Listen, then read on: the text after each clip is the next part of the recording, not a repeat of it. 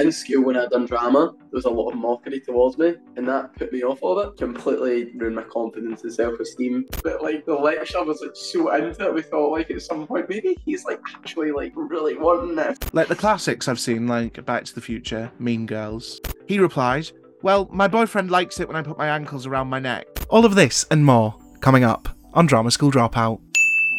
Welcome back to another episode of Drama School Dropout, the UK's third best drama podcast. As per usual, my name is Ingram Noble and I am your resident Drama School Dropout. And this week it's episode 145, and I am joined by an absolutely amazing actor who I just had the privilege of working with in a brand new play called Alba, and someone who I now class as a very good friend. Please welcome to the podcast, Christopher Nicol. Drama school dropout. No graduation day for you, drama school dropout. Flunked your whole course, now try something new, drama school dropout. Welcome to the podcast. How are we? Hey, I'm fantastic. How's yourself? I'm good. I feel like we've seen each other five minutes ago, Yeah, we almost did. but it's been like nearly a week. Sad. I has, I has in person. It feels like a long time ago, to be honest. for context for everyone listening, um, I was about to call you Paul there. Um, Chris and I have just done um, a play together called Alba, and um, we're going to go to the Fringe. We're going to talk about that in a bit. But um, if you want to come and see the the pair of us at the Fringe, um, one of us is playing the lead role. I'll let you figure that out. Um, ticket links are in the show notes below, so come along and see us second to the thirteenth of August at um, Gilded Balloon. Um, but yeah, like I mean, I would guess we'll talk about it. Um, we've literally just come out of the theater. Um, it, it was mad. It was fucking mad. How did you find Yeah. it? Because especially as well, you've sort of you're still in drama school, and it was your first time playing a lead, and it was it was a big show for you. Like you had a lot of shit to do. Yeah, I feel like for it being kind of my first time to a bigger audience, so I done Laramie project for it. That was maybe about fifty seats per night. It was in the Scottish Yeah. Theatre, so it was it was a lot smaller. So coming out, um, I had the kind of initial shock over than doing it to an audience because I did do Laramie project before, but it was mainly when I came out and I knew all these eyes were on me. It was like focus on the stage, don't look at the audience, and keep keep your composure as much as possible. But yeah, it, it was an amazing experience, I think, for myself. And and a huge one, I think, with that experience I can progress more confidently into more roles. Um Yeah. not so stage right. I was um I remember sitting in the theater and I had a lot of sitting about to do during this show. And you were sort of panicking. I think it was after we'd done the first dress run, and you were like, I don't want to be able to see anyone. Can, can and I was like, it's fine. The stage lights come on and you can't see past the second row. Right. I hadn't even been out on the stage at this point, right? But I was just trying to calm you down, and I went out and I was like, "Fuck, I can see the whole audience." And I've just told this boy, like, you can't see past the third row. And I was like, "Fuck."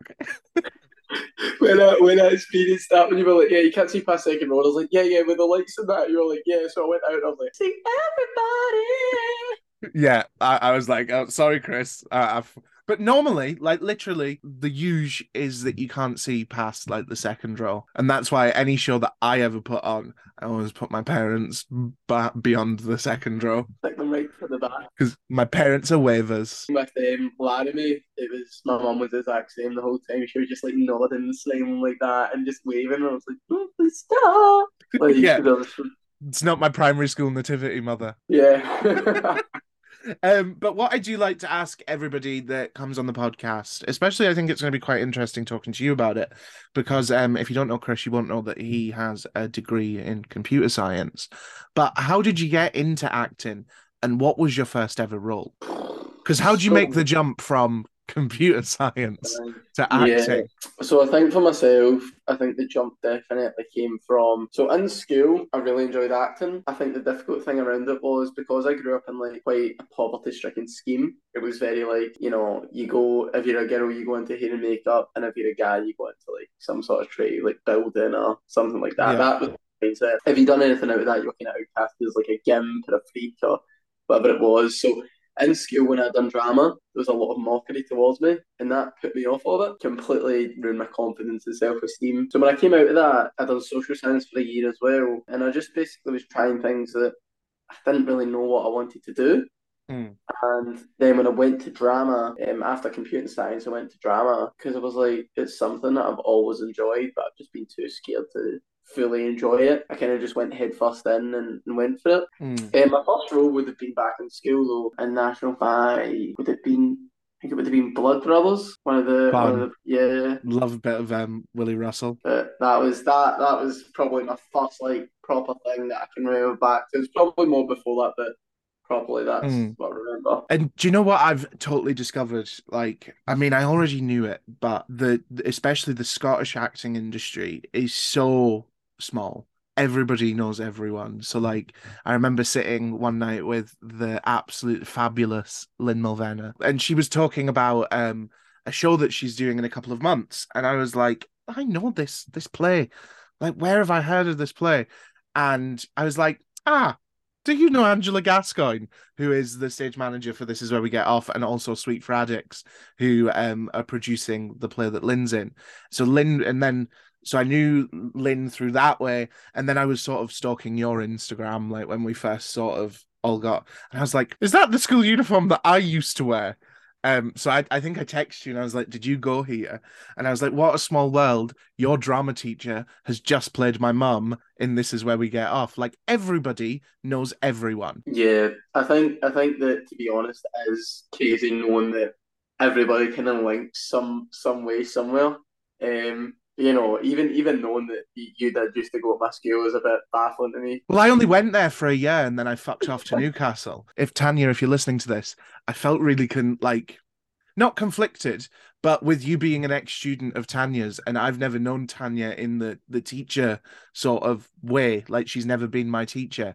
I've sort of been like calling her Miss McDonald to you, and like, it's so weird as well, uh, just because like me and Tanya like know each other as like adults. Do you know what I mean? Yeah, So I've been yeah. like think, thinking like well while we're talking like about stories and I'm like I can't tell that story that's our ex student It's um the thing is though with Miss McDonald, she was probably I'd probably say one of one of the best teachers to me. And and uh, you were saying how he's had that very adult bond. Mine's was very it was a very motherly bond with Yeah. Miss McDonald. I Um, see that with Ta- see you, like I'm I'm trying to call her Miss McDonald like Tanya now Tanya, yeah, I'm yeah, trying to call her Tanya but I'm sort of like oh that's Miss McDonald um so Tanya if you're listening all of your stories are safe I have not told Chris any of them um but like you know everybody just fucking knows everyone and it's a bit scary Yeah, but I think I think as well it's as, as as well as it being scary. I think it's definitely a very good thing to have, unless you hate some bastards and you know you're all linked together.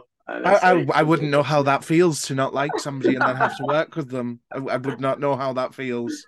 I think we'll talk about that after the fringe. Because I don't want it to be uncomfortable. Do you know what I mean? I don't think they listen to this. Maybe. They might because it's you, um, but like they're not listening for me. Do you know what I mean? But that was that was horrible. That like, and there's a story behind that that I can't tell until after the fringe because Yeah. somebody will give me into trouble. I mentioned it um briefly earlier that you were still in drama school and stuff, and one of my favorite things to talk about is drama school because it's a fucking mad place. Like shit goes on behind those doors that people wouldn't believe. Do you have a crazy or funny story that you can share with us from your time at drama school? I mean, there's loads. I think I think mine. Wait there, did we even finish the last point of because I feel like we started talking about Tanya and then I told you that story and then I was like, let's change the the topic. what was the? And about first action. Yeah, we did. Yeah, we did. You told us what Yeah. your first role was. So yeah, do you have any funny or crazy stories you can share with us? So very. When I first came into acting, a- uh, at least when I was doing my HNC, it was a very nice environment for about the first two days, and then it became For context, for everyone that's not in Scotland listening, your HNC is sort of your equivalent to an A level, and it's sort of that uh, period in between secondary education and uh, university. Yeah, so for me, it was um, going into it in like my first year in acting. It was very, it got very toxic very quickly.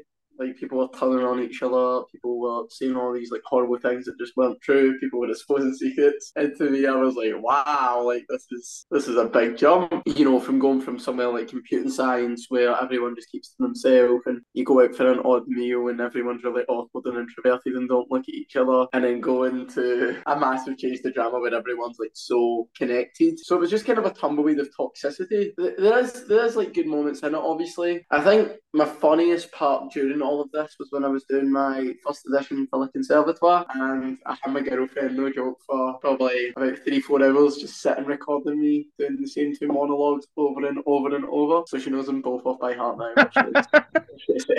She's also auditioning for the conservatoire next year.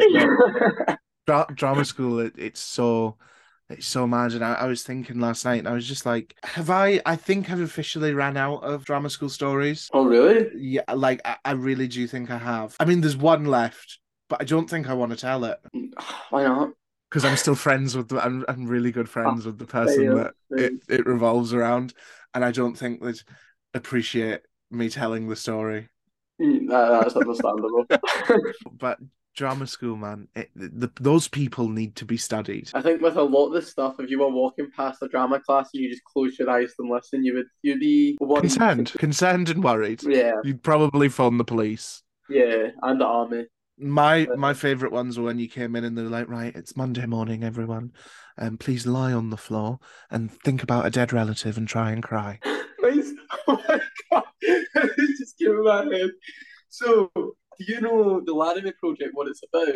Yeah. So at the end of the course, um, when we were doing our final two pieces, we had a large circle and we were like, okay, guys, this is the final show. Let's all get our hands, close our eyes, and look down. He's like, we're going to throw some names around here to get rid of these characters. So obviously, Matthew Shepard is a real boy who passed away. Yeah. So we were throwing names in like um, Rob DeBree, goodbye, like, and that was like the police officer. And then we went, and let's not forget Rest in peace to the poor boy that was tied to the pole, Matthew Shepard. And everybody's like trying not to laugh, and we're like, do we laugh? Do we not? that seems highly insensitive. Yeah, it was. I don't know what to do with that information. well, when um, we were doing the um, like the, the roles. So we had like a lot of homophobia, obviously, because in um, Wyoming, that's kind of a lot yeah. where whole controversy stem from. Um, and because you know it's acting, you have to add your own parts to the script. So we had like people like going down with the gays, and it, but like the lecture was like so into it. We thought like at some point maybe he's like actually like really wanting this. Like he was like properly into it, but yeah, he's trying to start his own revolution. Um, a question that I love to ask everybody that comes on the podcast is if a casting director came to you tomorrow and said, "Listen, I want to do a two-hander with you in the West End, but I don't know who I want to put you with, and you can pick anyone in the world, but they have to be alive," who are you picking to be your scene partner? You know, I think I would probably go Harrison Ford. Rude that you didn't pick me, but okay. You're a strong second. I think I think Harrison Ford just because of how much like the in the Indiana Jones movies were like such a staple in my childhood. Yeah. And, and I think it would be like, you know, it's one of those things when actors go, Oh my god, I got to like meet my legend stuff. But like if I got to like perform with Harrison Ford, that'd be like, Yeah. Do you want to hear something crazy from an actor? Tell me something crazy from an actor, Ingram. I've never seen Indiana Jones. What? Have you played the Lego games? No. Oh, you're a fucking madman. You need to play the Lego games at least. Loads of films I haven't seen. I've never seen like um what's the one where they get out of the prison, Shawshank Redemption. Like I don't watch films. Well, I've never I've never seen I think a popular one that uh, people expect me always see is like Game of Thrones. Never I've never that. seen Game of Thrones. I've never seen like The Green Mile. Um, never seen that. Either. Loads of things. Like people look at me like they want to hit me when I say some of these things. Like the classics I've seen, like Back to the Future, Mean Girls. I mean, I would say Shawshank Redemption's a classic, but you know, I was being funny. mean Girls is not a classic. Yes, it is. Yes, it is. Oh, stop trying to make fetch happen. Um, I I have to carry on my campaign and I have to say Catherine Tate. Oh, okay. Me and Catherine okay. Tate, little two hander. I think it'd yeah. be good. She'd make me look like shit, but I'm at peace with it. I see that. I see that. That'd be good. It would be fun. It would be fun. Literally at the time of recording last week, we were in the theatre. We're in the theatre, darling, performing. If anybody came to see it, I hope you enjoyed the show. But we were doing um, a brand new play called Alba by Jack Byrne and Jordan Howard. Um, one of us was the lead role, um, the young um, 16 year old um, who is grappling with all of their life decisions. I can't imagine who would have been better to play that, you or I. Um, Oh. I don't even know if that's correct English, but here we are.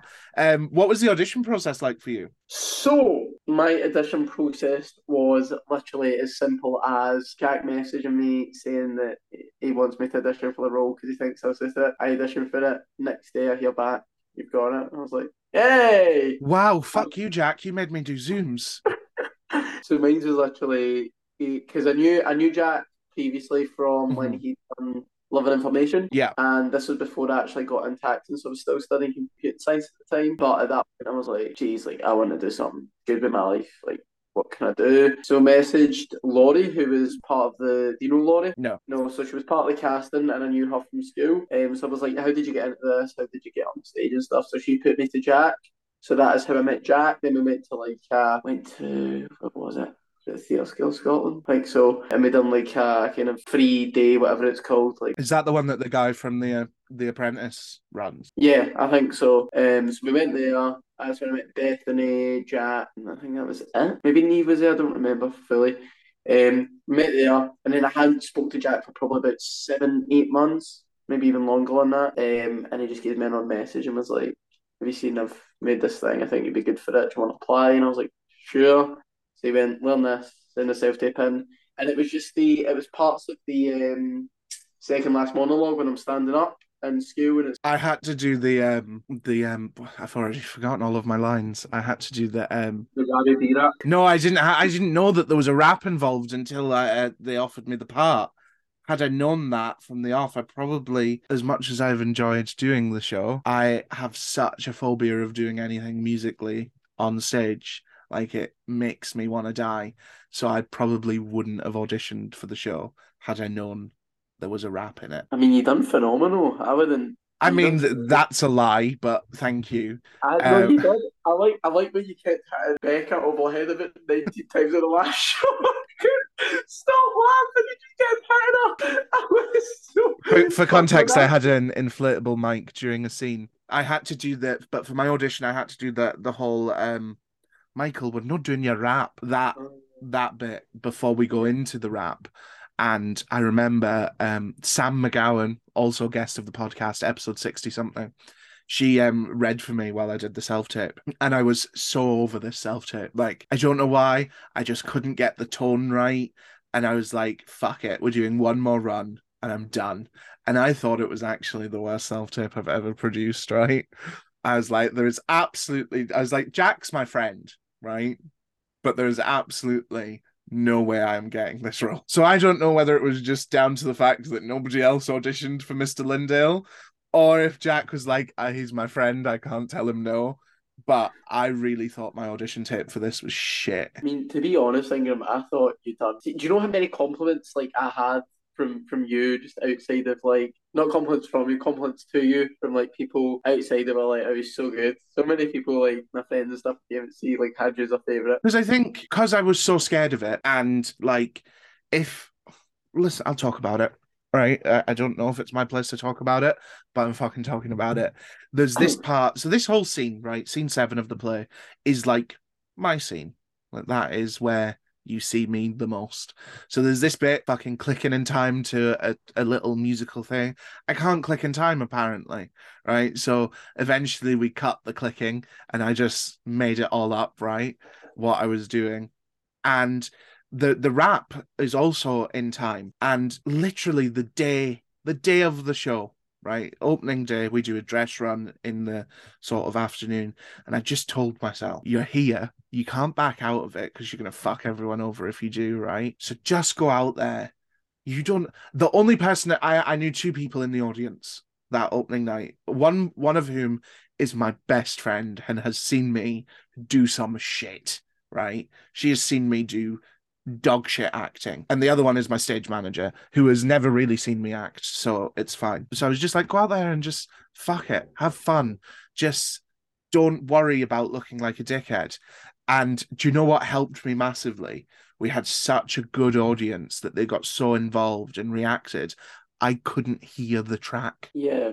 So I couldn't hear it. So I just did whatever the fuck I wanted. I mean, it worked in your favour. It did. No, it did. Everybody loved it. Everybody was laughing. Uh, that was, I think, that was the biggest shock for me though, because the audience was so strong in the first night. On the second night, the start, it was super slow, and I was like, "Oh no!" I didn't get one laugh during Rabbie B during the second night. I mean, you got you got the biggest laugh from me. I couldn't breathe, man. I was like trying so hard to. Well, the first night, I almost broke character up during that rap because I was like, I'm gonna hit someone with the mic. Like I have a big inflatable pink mic. I was like, I'm gonna hit someone with the mic. And I just I don't know what happened, right? I was just in it. I was in it too hard. I turned around and I swung the mic.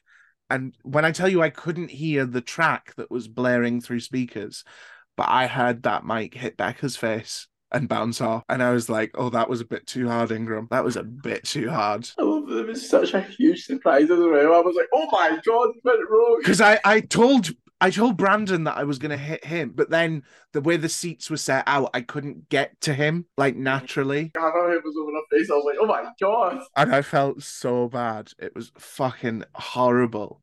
Um, but then she was like, "Do it again, do it again." I mean, the thing was, if you felt that bad, you've done it about 19 times a second. You just kept going and going and But the second time, the second night, I I went to swing it as hard as I did the first night and missed her. I seen it when you like turned it back and then you missed it and you went, and then just done Yeah. it again. and I moved a little bit closer to her and went boom right in the face. Um, but I didn't do it as hard. Obviously, we've been we've been rehearsing this show for what two we started rehearsals the day after my birthday, so like two months, sort of, sort of. Um, what has been your favorite behind the scenes moment? There's a lot, but I think my favourite one would probably be when we're all singing outside or when or or when um For context, Liam- I just stuck my fingers up. uh, and when you say this story, can you just say someone, not his name? Oh sorry, sorry. Oh, good. When um, when uh, someone put his um his teeth out when he was doing like the reporter scene. So he was like and I was outside smoking when this happened. I couldn't breathe. I literally couldn't breathe. Like I was on the floor. Have you seen the video of me on the floor? Like I, I, I couldn't breathe. Like it was so funny. I think my favorite behind the scenes moment, and there was only me and Becca present for this, right? So we had a lovely cast member called LJ, who I absolutely adore with my whole heart. But God, he's hard work, right? He basically needs mothered, right? So we're on the train. I think we were going to rehearsals. Me, Becca, and LJ are on the train and we're, we're talking about things that happened in our lives and uh, lj was talking about something and he was like i just don't find ginger males attractive at like the top of his voice and kept saying it and kept saying it and i would kept trying to interrupt to get him to shut up and eventually i just had to point to a man sat across from us who was a ginger male and lj is fully like i just don't find ginger males attractive and then i was like wow wow Oh and then he said to you that you weren't ginger. That was fun. Um, but I think like another one was I was sat in the the dressing room, if you can call it that, and um, we were listening through the relay of um like the the dress run happening, and there's a bit in the show where you have to improv a little bit, yeah. and you're like talking to Becca, and all of a sudden you just go, "Oh look, there's LJ coming." I was like, his name's Craig, but okay. I didn't even. The thing was, I didn't even notice that happened until I came back and everyone was just looking at me, laughing. I was like, "What?" They're like, "You just went LJ's just coming on stage." I was like, "What?" the-" But the thing was, I don't even know. I because remember I came back and I was like, "You sure it was me?" And like, Positive. I was like, I, I don't. I still don't recall even seeing it. like, I was like, "When did that even happen?" um my least favorite behind the scenes moments were trying to get that face paint off Oh, was that hard? I remember you just showed me your hands. Uh, for some reason it stained my hands so i had blue face paint to look like william wallace it stained my hands but didn't stain my face but i came off had to run off because I was supposed to be a part of the next scene, and then I very quickly discovered that wasn't happening. But I don't know. I just felt under so much pressure because I was doing a costume change for you. Yeah, yeah. I was like, get it off, get it off. I was also wearing a white shirt that I didn't want to get blue face paint all over. Uh, yeah. And it was just, it wasn't fun. And also, theatres are typically very hot. It's fucking June. I'm a fat cunt that's sweating all the time. Like, I'd literally just have like a blue drip running down my face. And I've only put it on two minutes ago. I was like, great, great. Do you have a, a least favourite A least favorite, probably. so I think definitely my least favorite was when I when I got my gummy leg when I thingy my my ankle. So when I went on my ankle and I was like limping everywhere. So I didn't say any like I didn't say it to anybody because I didn't want to cause a scene. But I remember with the football scene, everybody was like, you know, because I've got my head down in one of the football scenes and um, I think it's second act, third act, something like that. Fourth, fourth act. Seen, it's seen uh, for. Scene four, yeah, not fourth act, scene four. it's Um, not that long. and I've got my head down, and when I had my ankle, I don't know who it was, but somebody like went on it when they jumped up to the yes, and I was like, oh! Do you remember when um, Lynn came up with the peas and just gave me them? I love Lynn so fun. Lynn is, I think, I think I can say this wholeheartedly confidence, and please do not take offense to this. Lynn is my favorite person I met on Alba. Oh, I would, yeah, I would probably agree. Yeah, like, don't take offense. I love you, I'm but Lynn. Lynn is great. Lynn's so great. I love Lynn so much. I think she's just such a genuinely good person all round. And it was like a Molly instinct, like I didn't even ask, she just went, I'm gonna go get you these. And I was like, oh, came back with like frozen peas and like was making sure I was okay. She was like, put your feet up and something. Um, and even when I was so afraid, when we were doing the show and I was so nervous before it, I remember Lynn came up to me and she was like, You're gonna do amazing. Like nobody's gonna die. You need to realise that you are gonna go in there, smash it. I think I think my favourite scene when we were doing it was definitely the part where Brandon, who plays Peter, messed up the um, the the line and got them back to front, and Yeah. then I went and I've had to improv. It was like, So basically, for context, um, I do um a rap that is uh, all about Robert Burns, and uh, it's very Hamiltonish inspired, and the the characters in in this play pick up on that, and they speak about it, um, and this is how they speak about it. On you go, Chris. yeah. So um, there was two lines that got mixed up, and the first line was meant to be, he's like, "Oh my god, it's so cool," and I go like, "Peter, I no."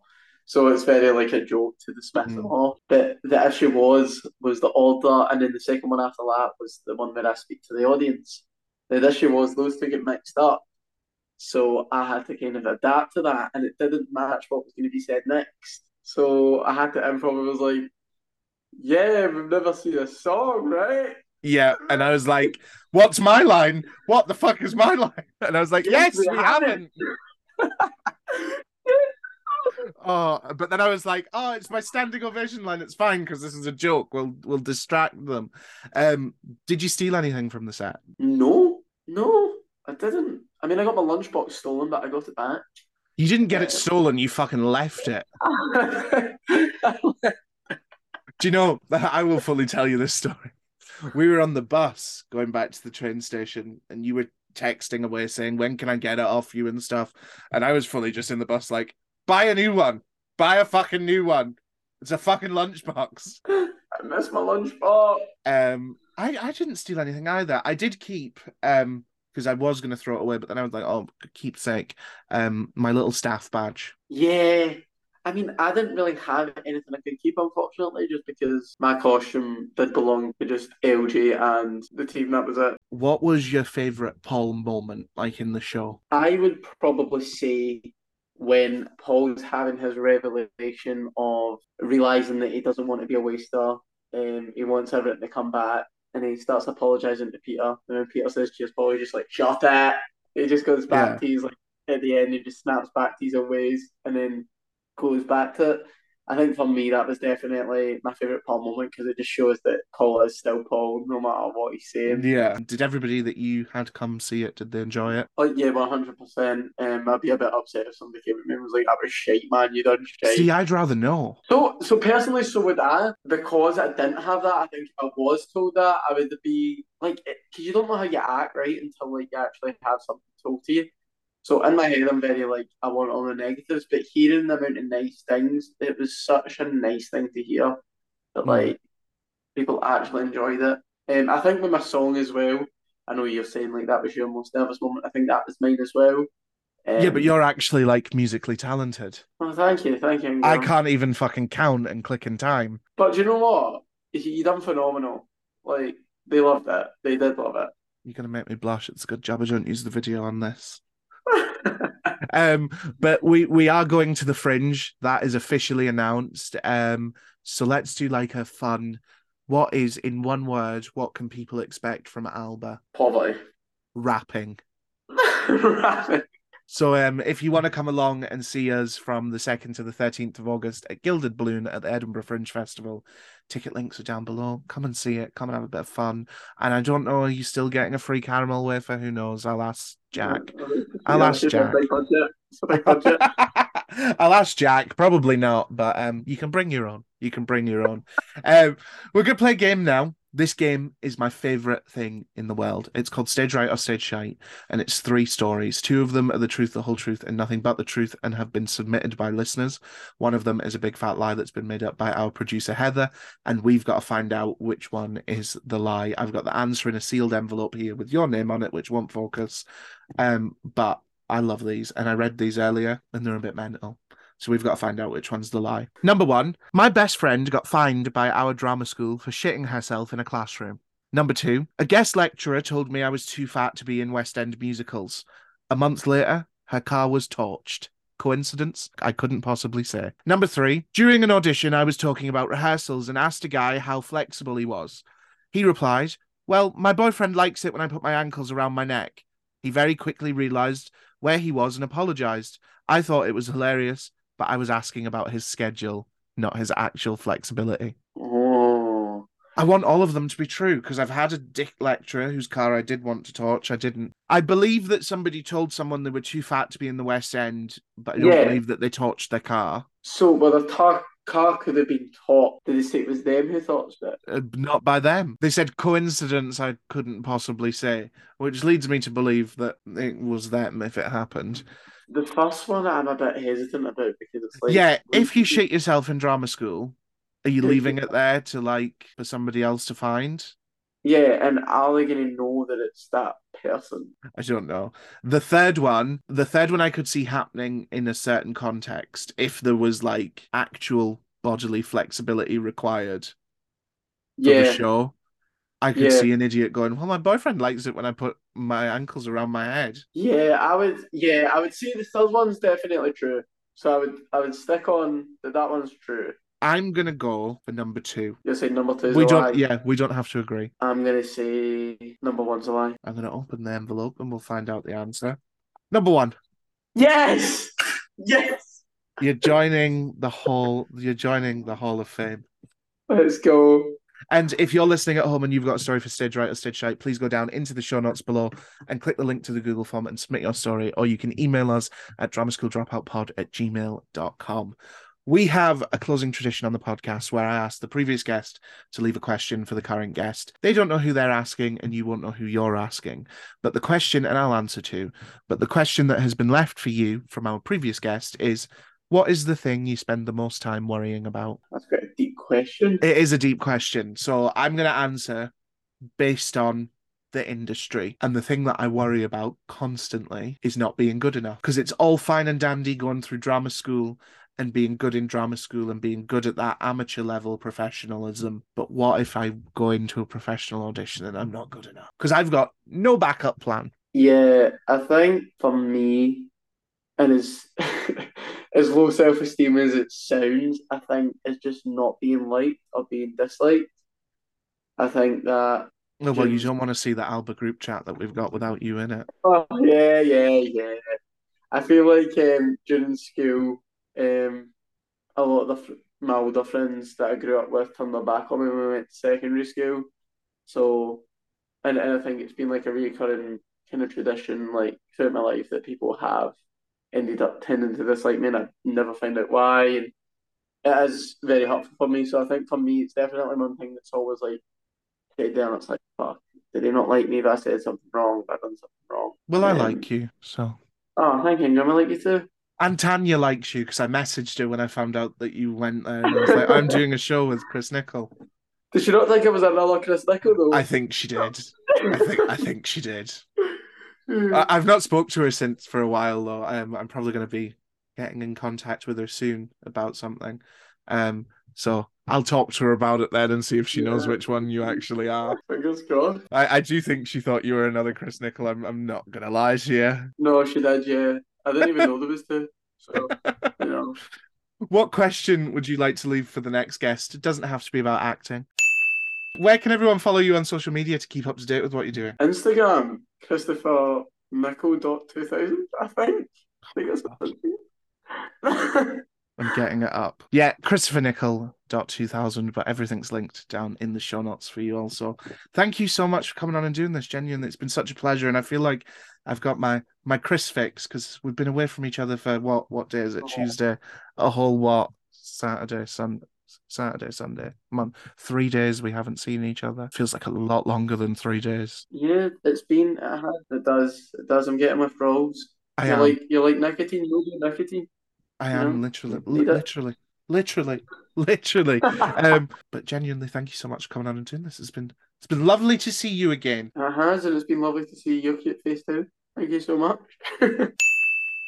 And there we have it, another episode of Drama School Dropout, episode 145 completed. Thank you so much to Chris for coming on the podcast, and make sure to follow us both on social media, and you know where you'll find those links down in the show notes below. If you're enjoying the podcast, why not tell someone about it? Leaving us a rating and a review will recommend us to other listeners and help the podcast grow. And while you're at it, don't forget that if you've got a story for Stage Right or Stage Shite, please click the link to the Google form in the show notes and submit your story, or email us at dramaschool_dropout_pod at gmail.com. Don't forget that you can now become an official Drama School Dropout by signing up to our Patreon using the link in the show notes below. I'll be back again next Tuesday with a brand spanking new episode. Have a great week. Stay safe. I love you. Drama school dropout. No graduation day for you. Drama school dropout. Don't you hold course, now try something new. Try to scooter.